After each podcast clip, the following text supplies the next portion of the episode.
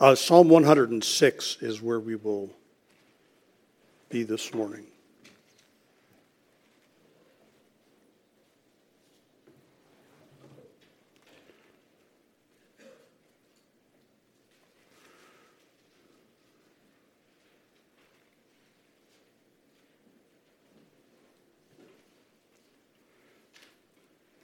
Psalm 106.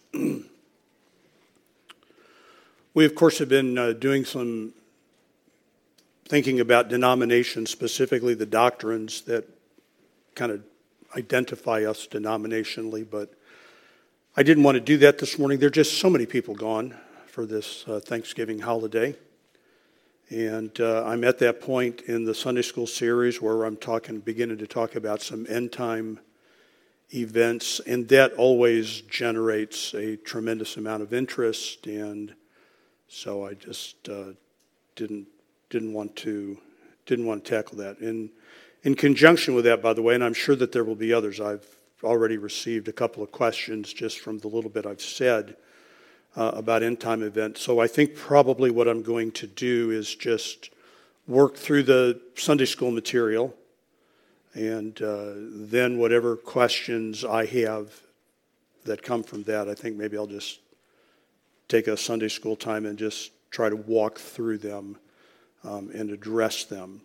As I'm sure you know, some of them are not the questions, but you know, just many of the issues pertaining to the end time are incredibly difficult to to establish and to you know there there are just so many different verses that address it, and we tend to attach so varying degrees of importance to different verses. And so uh, I'm sure that nothing will ever be addressed on this side to everybody's satisfaction, but that's kind of what I'm doing. So, anyway, I, I thought that, and it just it's my intention for all the services this morning uh, to deal with uh, a, a, psalm, uh, not to be in any way dismissive of the Psalms, they, but they do incline to direct our attention to uh, the subject of this holiday, Thanksgiving and gratitude, and so they're doubly a benefit. Let's pray, and we'll turn our attention to Psalm 106 this morning. Oh, Father, we thank you for your word and the variety of ways in which you have communicated it to us. And I pray for myself and for us that we would be uh, instructed through poetry, that we would understand it properly and think about it rightly. Father, some of our most beloved passages come from the Psalms and the poems. We pray your blessing and your instruction in Jesus' name. Amen. So, uh, Psalm 106 this morning, just a couple things by way of introduction before we turn our turn our attention to it. Uh, you might have a note in your Bible. Psalm 105 and Psalm 106 are really companion psalms. They, they kind of mirror each other, they fit together so very beautifully. They're both the same length as far as the number of verses. Um, Psalm 105 emphasizes the goodness of God. That is its focus on the kindness of God to the people of Israel. And Psalm 106 kind of emphasizes Israel's sinfulness. I, am going to take the position this morning that that is not the main point of the psalm, right? It's not just a lambast of Israel's failures, but it is an honest assessment of them and, and what they mean. so that's Psalm 105 and 106. You also, depending upon the kind of Bible you have, you may have you may have some kind of a note or a marker. I have one in mind, but Psalm 106 is the end of book number four of the Psalms. The, the Psalms themselves, the 150 Psalms, are divided into four distinct books. Um, so Psalm 1 through 41 are the first book of Psalms. 42 through 72 are the second book, 73 through 89 are the third book, 90 through 106 are the fourth book, and 107 through 150 are the fifth book of the Psalms. So books 1, 2, 3, 4, and 5. And uh, there's a lot of material written and discussion about the nature of the five books and the way that they fit together. Um, some people argue that they are reflective of things taught in the Pentateuch. You have five books in the Pentateuch, and then five books in the Psalms. Um, and, and then others see, not, not to the exclusion of one or the other, but some also associate them with Israel's five feasts, which are Passover, Pentecost, Trumpets, Tabernacles, and Purim. And so, again, there's, there's a lot of academic discussion about that. That is not, you know, we're not going to get into that. That is, quite honestly, probably something I will never, ever, ever, ever address with us very much as a, as a church is, you know, trying to sort through them. But, it, but it's out there. You can, you can go to the internet, find all kinds of information about it. We do not know who wrote this psalm. Uh, there is no author attached to it. But I think that we will see from the context or from the content of the psalm that it comes late in Israel's history. It is, it is a psalm written during the captivity or perhaps even after the captivity. But it, it certainly is aware of that period of time in Israel's history. So, and, and it's not acquainted with that time prophetically like Isaiah would be, but it's acquainted with that time historically. So this psalm comes somewhat after that. um, and as I mentioned, uh, you know, kind of the mirror to Psalm 105 is that 105 is almost exclusively about God's kindness and his action and his goodness. Um, Psalm 106 is heavy upon Israel's unfaithfulness um, and failings before the Lord. But again, I don't think that's really the main point uh, of the psalm. And I am going to take the position that the main point of the psalm is celebrating the faithfulness of God in light of the failure of the Israelites. Um, and so I, you know, I, admittedly, it's perhaps a little bit of an unorthodox theme of gratitude, but it is, it is never hurtful for us to remember that God is faithful to us in spite of our failings.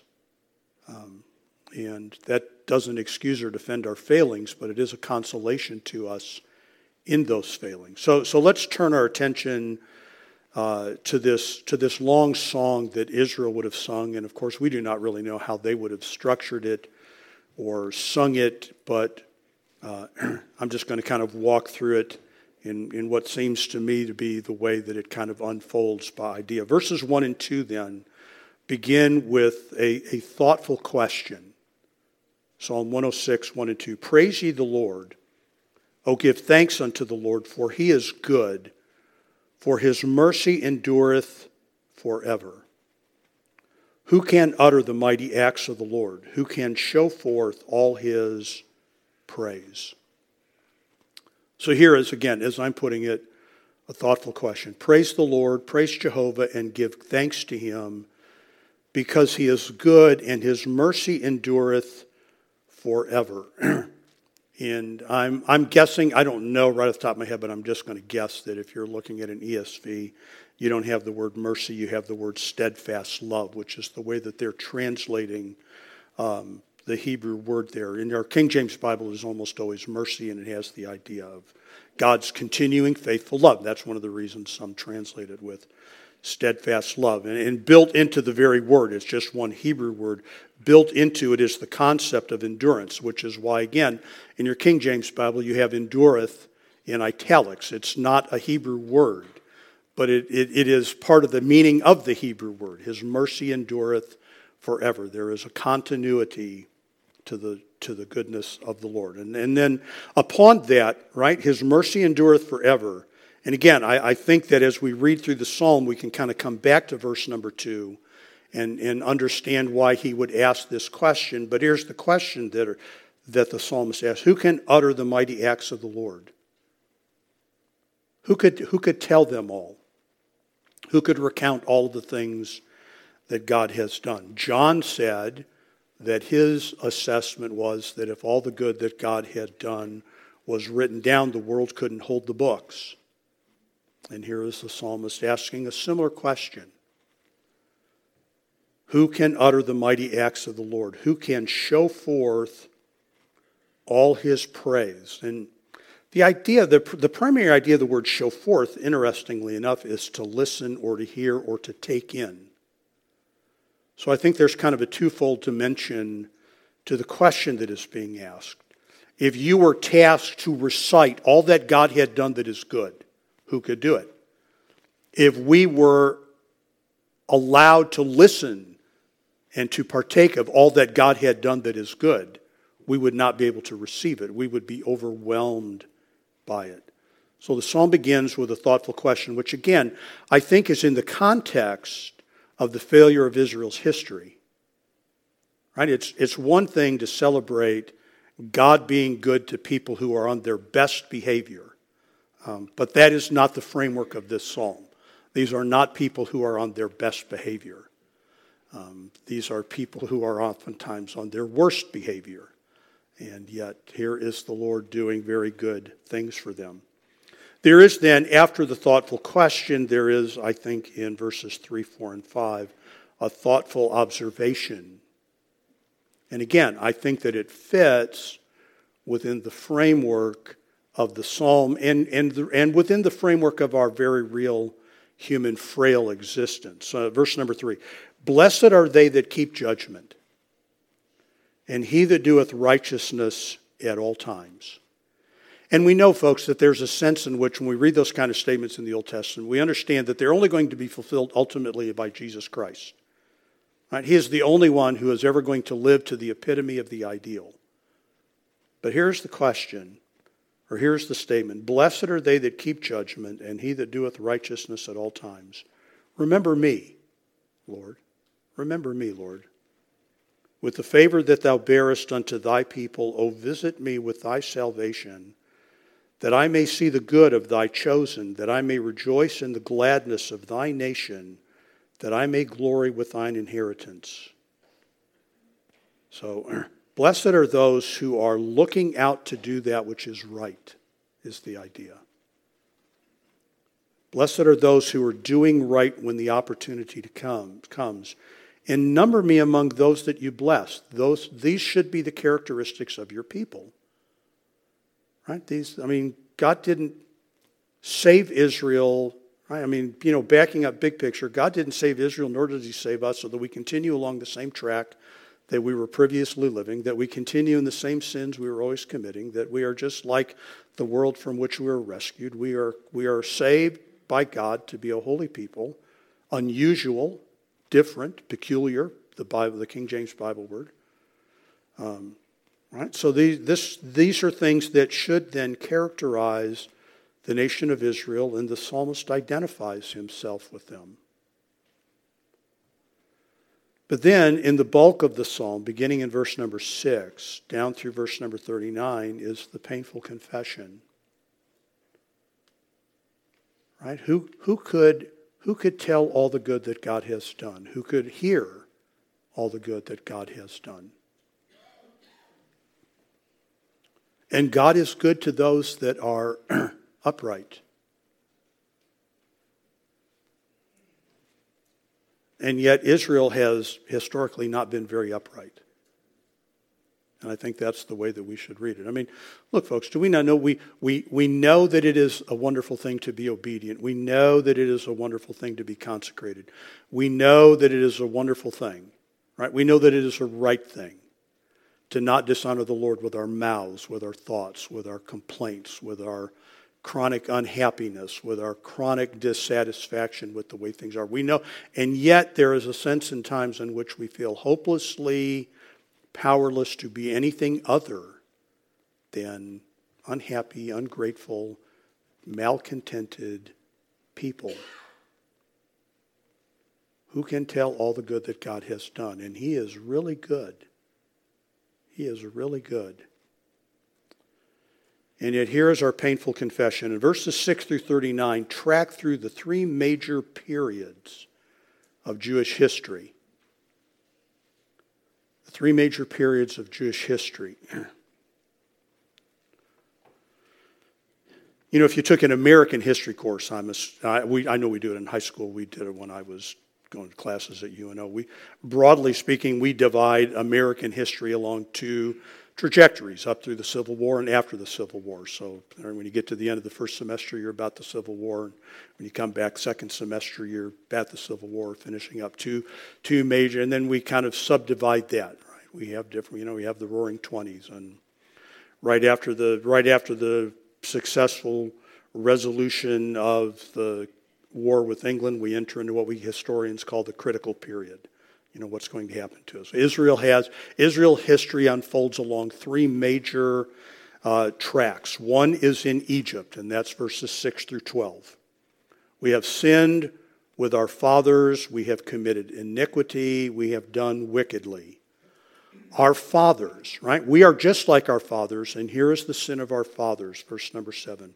Our fathers understood not thy wonders in Egypt they remembered not the multitude of thy mercies, but provoked him at the Red Sea, even at the Red Sea. Nevertheless, he saved them for his name's sake, that he might make his mighty power to be known. He rebuked the Red Sea also, and it was dried up. So he led them through the depths as through the wilderness. And he saved them from the hand of him that hated them, and redeemed them from the hand of the enemy and the waters covered their enemies, there was not one of them left. Then believed they his works, his words. They sang his praise. So the first major section that he works through is the period of time of their deliverance from Egypt. And of course, we know that God had predicted, had told Abraham that he would go to Egypt and he would be, his people would be held captive for 400 years right? And so, right? So the psalmist, again, he is identifying himself with the people of God. Uh, verses 3, 4, and 5 Number me among those who do right. And we collectively have sinned. We have sinned just like our fathers did. Here was the sin of our fathers. We didn't understand the miracles. We didn't understand the miracles. we didn't really get what was going on. We didn't remember your mercies.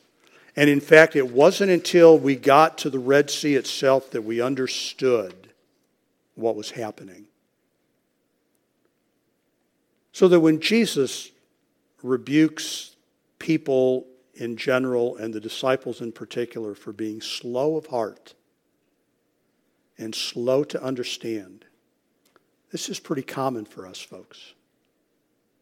It's just, it's just pretty common for us to, to be relatively dull about those kinds of things. Again, I'm not defending us and I'm not accusing any of you specifically. I'm just saying, in general, right, the, the people of God do not at the time appreciate what God is doing.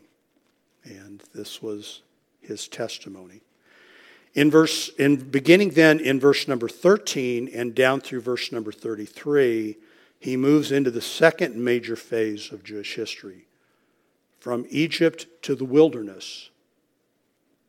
To the wilderness. and you'll notice how he transitions there. Verse number 12 Then believed they his words and sang his praise. You can go back in the book of Exodus and read about that. Right? This is, this is anchored in historical fact. But they soon forget his works, verse number 13. And they waited not for his counsel. But lusted exceedingly in the wilderness and tempted God in the desert. And he gave them their request, but sent leanness into their souls. They envied Moses also in the camp, and Aaron the saint of the Lord. The earth opened and swallowed up Dathan and covered the company of Abiram. And a fire was kindled in their company. The flame burned up the wicked. They made a calf in Horeb and worshipped the molten image. Thus they changed their glory into the similitude of an ox that eateth grass. They forgat God their Savior, which had done great things in Egypt, wondrous works in the land of Ham, terrible things, which has the idea of being awesome, by the Red Sea. Therefore he said that he would destroy them had not Moses, his chosen, stood before him in the breach to turn away his wrath, lest he should destroy them. Yea, they despised the pleasant land. They believed not his word, but murmured in their tents and hearkened not unto the voice of the Lord. Therefore, he lifted up his hand against them to overthrow them in the wilderness, to overthrow their seed also among the nations, and to scatter them in the lands. But they joined themselves also unto Baal Peor, and ate the sacrifices of the dead. Thus they provoked him to anger with their inventions, and the plague brake in among them. Then stood up Phinehas and executed judgment, and so the plague was stayed and that was counted unto him for righteousness unto all generations forevermore. They angered him also at the waters of strife, so that it went ill with Moses for their sakes, because they provoked his spirit, so that he spake unadvisedly with his lips. And this, of course, we know, folks, was approximately 40 years of one of the most wretched times in Jewish histories, Jewish history. Without going back and rereading it, let me, let me just point out to you the way the, the, the, the psalmist maps out some of their sins. Verse number 13 Our memory of your good works quickly faded. Our memory of your good works quickly faded. Verses 14 and 15 We were displeased with your provision, and so we acted in haste and suffered your displeasure. Verses 16, 17, and 18 We envied your decisions and the leaders you placed over us. Verses 19 and 20 We practiced idolatry. Verses 21 through 27 We lived as unbelievers. Verses 28 through 31 We apostatized and practiced idolatry. And verses 32 through 33, we revolted at your authority. These are the sins of God's people. These are the things, by the way, folks, that Paul cautions us about in 1 Corinthians 9 and 10. He goes back into that period of Jewish history and reminds us, marvel upon marvel, that those things happen for our instruction. So that it's not just ancient history to us, it is modern theology applied. And we are inclined, again, I'm not making an accusation against any of you, I'm just saying that it is the natural tendency of most people to forget God's past kindnesses, to be critical of his provision, to be envious of the position of others, to turn to idolatry, even if we won't call it idolatry, to live as unbelievers, to turn away from the faith and to revolt against his authority. These are all things that people can do. These are all things that the New Testament church is charged with addressing and charged with a fair, fairly regular basis. Remind the, remind the people that they need to be submissive. Remind the people that they need to be submissive to rightful authority. Remind the people not to be envious of what others have or the way God uses them. Remind the people not to stray from the faith. I mean, people are people, folks. We, our, our fundamental nature, our fundamental problems do not change. So there is first the, their period of time in Egypt, one of their major historical settings. There is their time in the wilderness. And then verses 34 through 39, there is their time in the land of Canaan, in the land of promise. They did not destroy the nations concerning whom the Lord had commanded them but were mingled among the heathen and learned their works, and they served their idols, which were a snare unto them. Yea, they sacrificed their sons and their daughters unto devils, and shed innocent blood, even the blood of their sons and of their daughters, whom they sacrificed unto the idols of Canaan, and the land was polluted with blood. Thus were they defiled with their own works, and went to whoring with their own inventions. This one is fairly easy. There, there is a one word description of verses 34 through 39, and that is the word assimilation. When they went into the land of Canaan, folks, as heartless as this sounds, they went into the land of Canaan and they had a very clearly stated mission. Doesn't resonate well with American ears, but it was their mission nevertheless. Kill every man, woman, and child you find. You're going to live in the land, and you're going to live in the land as a pure people. And they did not do that. And what ended up happening, folks, was exactly what God told them would happen and exactly what God told them could not happen, and that is that they became like the people in the land. And they didn't stop worshiping Jehovah, and they didn't abandon the temple. They just brought it all together. Right? They just brought it all together.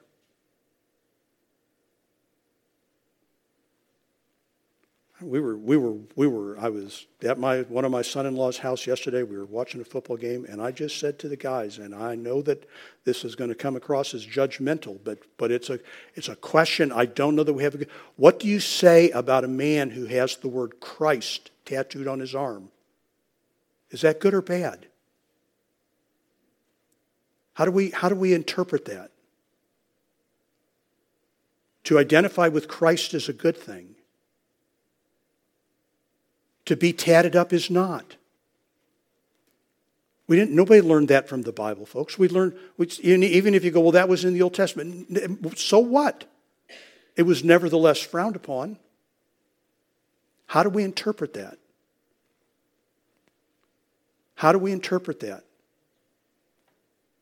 And here, here is God's condemnation of them. All those years in the wilderness, what does he say? You became like those people after I told you not to be like them.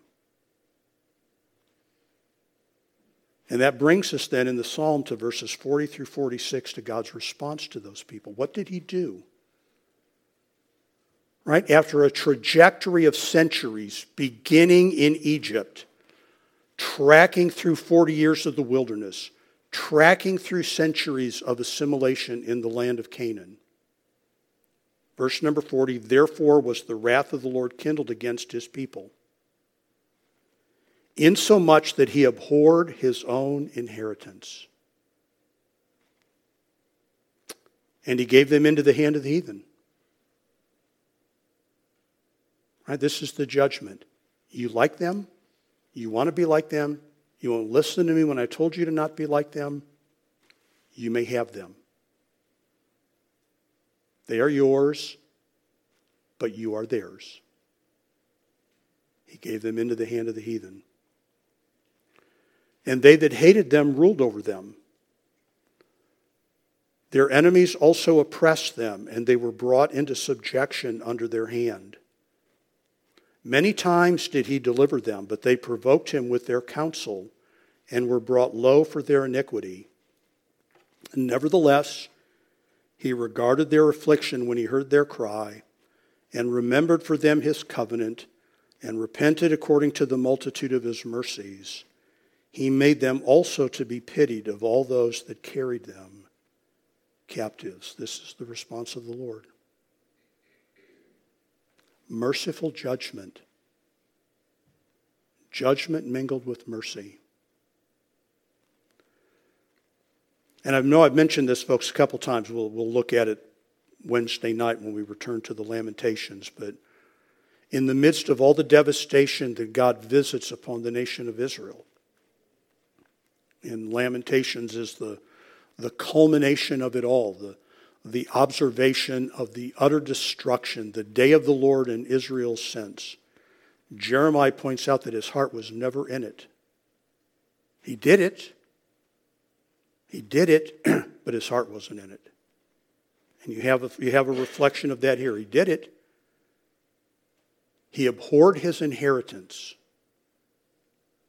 I mean, just imagine, folks, right? I mean, right? Let's just let's just take a ment- little mental excursion to have a child who is so wayward, whose behavior is so reprehensible, that you find yourself developing very harsh feelings towards your own child.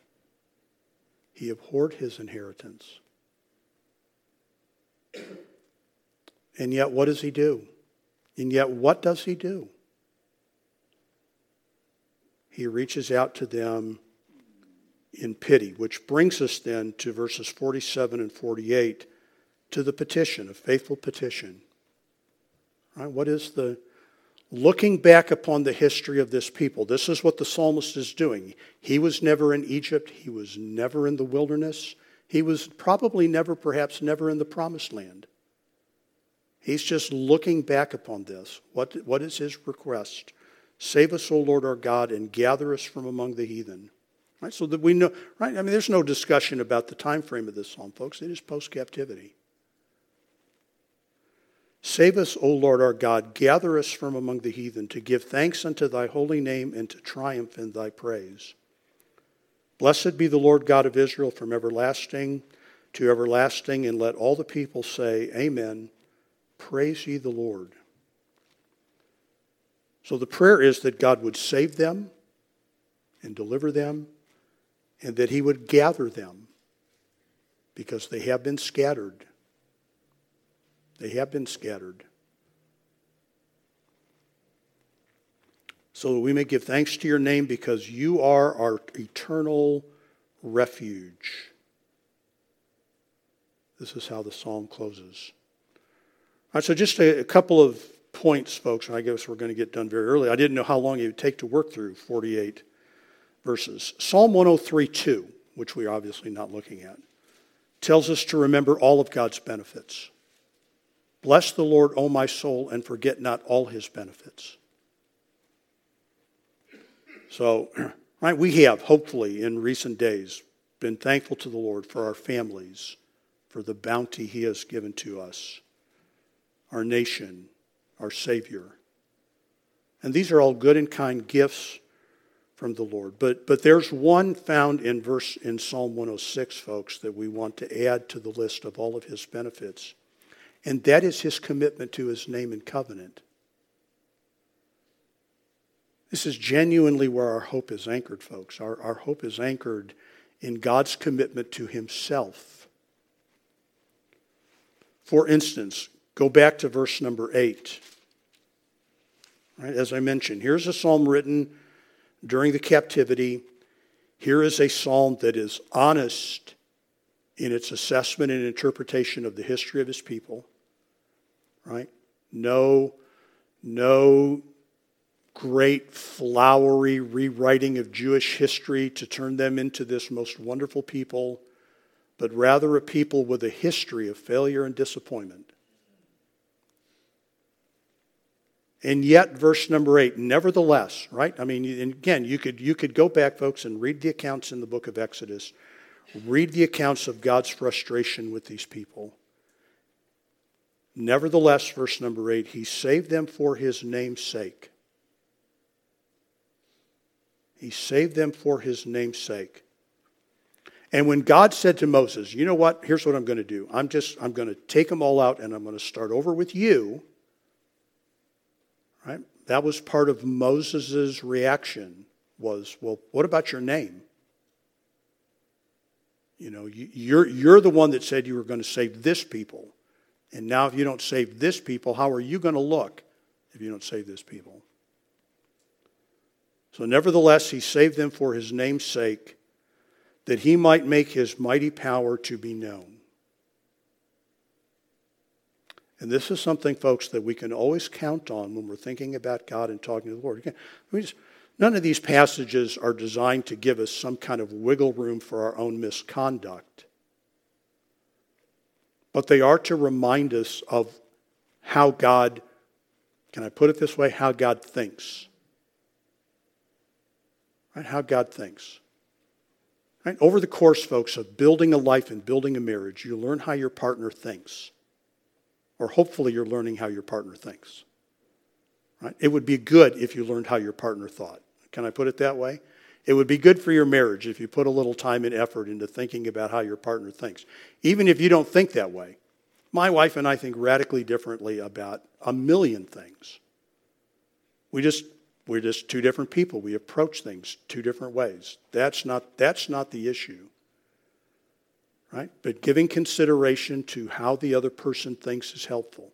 Right? Here's how God thinks. He is always going to be energized by the sake of his own name.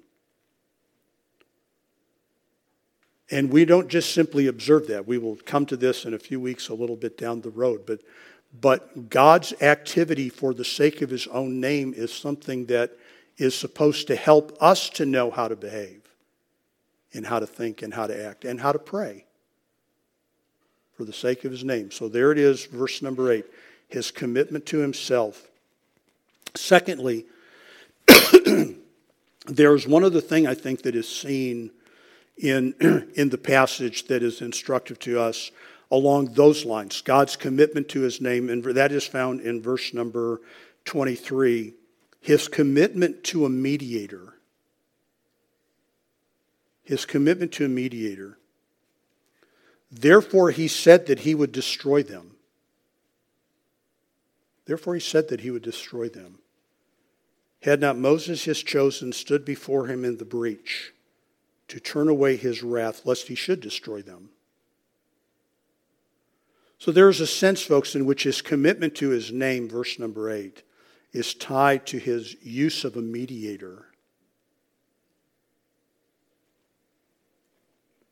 So just, you, you, you know where I'm going with this, but, but turn, if you would, to Hebrews chapter 3.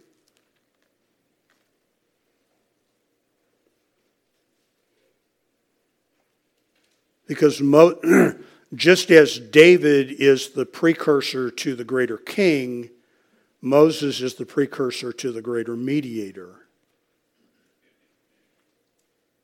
Hebrews chapter 3, verse number 1 Wherefore, holy brethren, partakers of the heavenly calling, consider the apostle and high priest of our profession, Christ Jesus, who was faithful to him that appointed him, as also Moses was faithful in all his house. For this man was counted worthy of more glory than Moses, inasmuch as he who hath builded the house hath more honor than the house.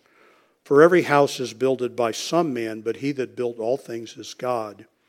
And Moses verily was faithful in all his house as a servant, for a testimony of those things which were to be spoken after.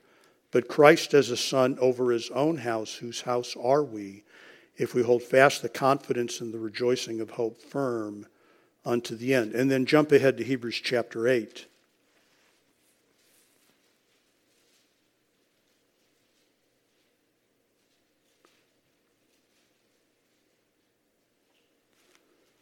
Verse number one. Now, of the things which we have spoken, this is the sum. We have such an high priest who is set on the right hand of the throne of the majesty in the heavens, a minister of the sanctuary and of the true tabernacle which the Lord pitched and not man.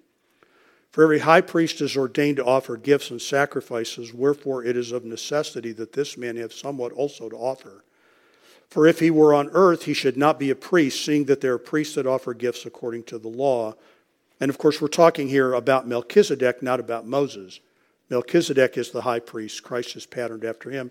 Moses was never the high priest, always the mediator. But verse number five, who serve unto the example and shadow of heavenly things as Moses was admonished of God when he was about to make the tabernacle.